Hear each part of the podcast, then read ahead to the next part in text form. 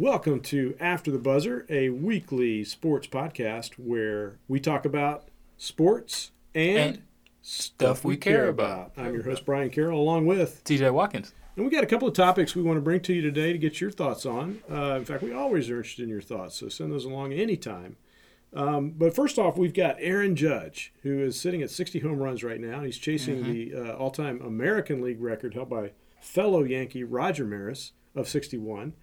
But he's also mm, possibly sort of kind of chasing uh, at least the shadow of Barry Bonds, who has the all time record of 73. And so our purpose in our conversation this afternoon is to figure out just where does he rank all time and how does one make a case for that ranking, whatever you think he does rank in the all time pantheon of greatest sports campaigns by a baseball player. And so I just going to, TJ, I want to get your reaction to that general right. question right after give you this rundown of his stats Okay. as we sit right now. He's in Toronto for game three of that set.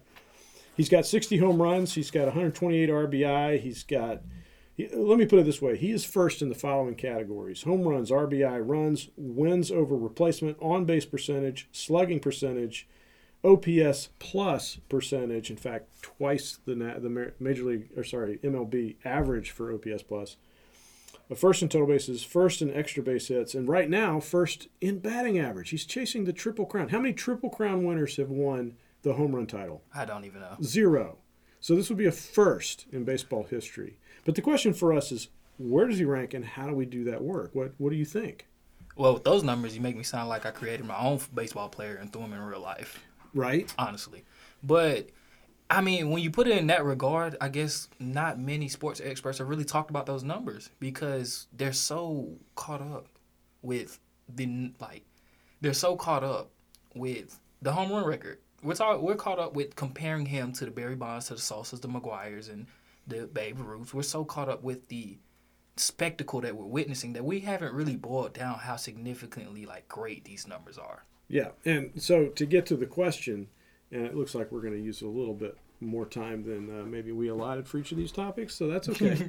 uh, I do want to say this: Barry Bonds played during the PED era. So what do we do with 73, knowing he was juicing, right? And the same for McGwire and Sosa. So that has to be accounted for one way or the other. All right. Uh, further down the list, he's sitting at Babe Ruth right now. Well, Babe Ruth never had to face black pitching, and there were Negro leaguers in his era who were had every reason to be in the major leagues except their skin color. So, what do you do with a Babe Ruth who didn't have to play against the best players of his era, right? And so, if we do some of that work, uh, I'll finish out our our uh, time allotment on this particular topic, and we'll move over to the to, to yours, TJ's, TJ, uh, and that is OPS plus. That's where I think we really get a lock on how good his season has been. At twice the major league average, he's at 217, something like that um, and the major league average is indexed at 100. Um, if you take the top, there have been 13,400 seasons by players to compare him to. He's in the top 25, just raw number. Now, if you subtract PEDs, that's about you know eight to 15 players. If you take out shortened seasons, that's Soto, that's Bagwell. If you take out uh, not having faced black athletes, that's another 15. He's in the top five, just raw statistical uh, comparisons. And like you also said earlier, like he's doing this against like talented pitchers. He's doing this against pitchers that normally throw 100 miles per hour fastballs or high 90 mile per hour sliders and sub 90 changeups and curves. You know, what I'm saying? like a vast majority of the pitchers that he's facing has a arsenal of pitches that they're using against him. He's faced them all. That's right. So Babe Ruth is in a league of 12 teams. He's facing one pitcher a game. Judge will face two, three, four, five pitchers a game. Probably all five of them pitch 95 plus. There's going to be a wicked slider in there somewhere, you know, mm-hmm. for a guy who's six seven and knees are, you know what I'm saying? Yeah. So yeah, I think we can agree this is a season for the ages. Well, hey, let's switch topics and talk about something dear to uh, TJ's heart: the Pro Bowl. Yeah, so the Pro Bowl has been something as a kid that I grew up watching, and it's something you love to watch because you saw your favorite players go up against your favorite players. Basically, you seen your favorite quarterback, you seen wide receivers going against the best wide receivers, or wide receivers both against the best DBs, offensive linemen, defensive linemen, and then it was actually a competitive game. and it was to the point to where like they played like it was something more at stake than just being there. So the Pro Bowl has been being played since 1951, and as of last week, the NFL has made the decision to lo- no longer make it a full padded game or to make it a padded game. So now the Pro Bowl is going to be a week long competition or kind of like fan interaction, fan experience with the replacement of a flag football game.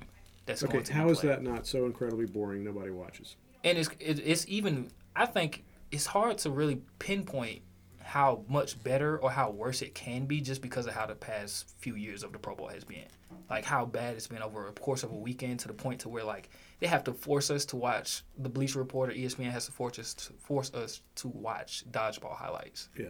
So this is a fix for a problem. So what's the problem? The problem is that players are not wanting to play in the Pro Bowl really because of high end contracts. They don't want to get injured. They don't want to lose money and really what they don't have anything to gain. Like they have a cash in, cash incentive but besides that what do you what do you go to Vegas or Hawaii for well see that's what okay so back in the day mm-hmm. if I can use that that expression and at my age I think I can. Back in the day the Pro Bowl was a chance for NFL players who weren't participating in the Super Bowl to take their families out to Hawaii for a vacation. And oh yeah by the way they do a little exhibition game in there somewhere and as you pointed out, for fans, for us, it was a chance to see your favorite, in my case, quarterback, Dan Marino, uh, throw to the best receivers in the game, not on his team. Mark Clayton, Mark Duper on his team, but I wanted to see him throw to Jerry Rice. Mm-hmm. You know, this was that chance. Flag football. So, the yeah. So is you you were mentioning when we were talking about this uh, before the podcast started, and we can finish out with this uh, this thought and that is what's really going on. So, what's really going on is the Federation of American Football has been pushing for flag football to be an Olympic sport, and they're pushing for it to be in the 2028 Olympic Games that is set to be held in Los Angeles.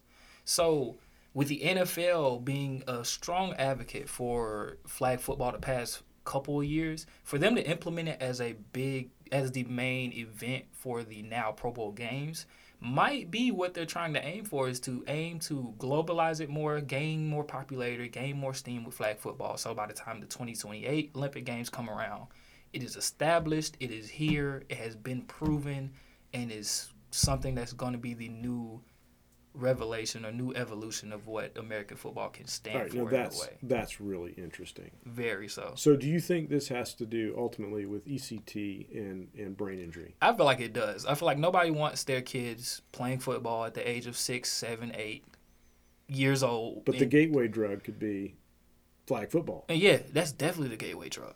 That's definitely like you can keep your kids off off the off helmets and shoulder pads. Probably wait till they're in high school, anything like that, while they still get the full authentic American football experience. Almost. Why not? Well, we've taken something that seems absolutely stupid and foolish, and you've just explained why it could be a really brilliant strategic global move by the NFL. So Detective Watkins on the crime scene, and he's he's caught his suspect. Oh, you already so know. So you heard it here first on After the Buzzer, and that's all the time we have. But we want to hear from you. What do you want to hear us talk about? I know I want to talk about conference realignment and the uh, destruction of college football as we know it. Ha! and we'll talk about that. And and you wanted to talk next about uh, possibly about the MLB playoffs, what that looks like, any underreactions, overreactions, who we think's gonna win, who we think's gonna blow, who might win. I don't know. I, I, like a lot of conspiracy theories when it comes to that. Oh, that sounds good.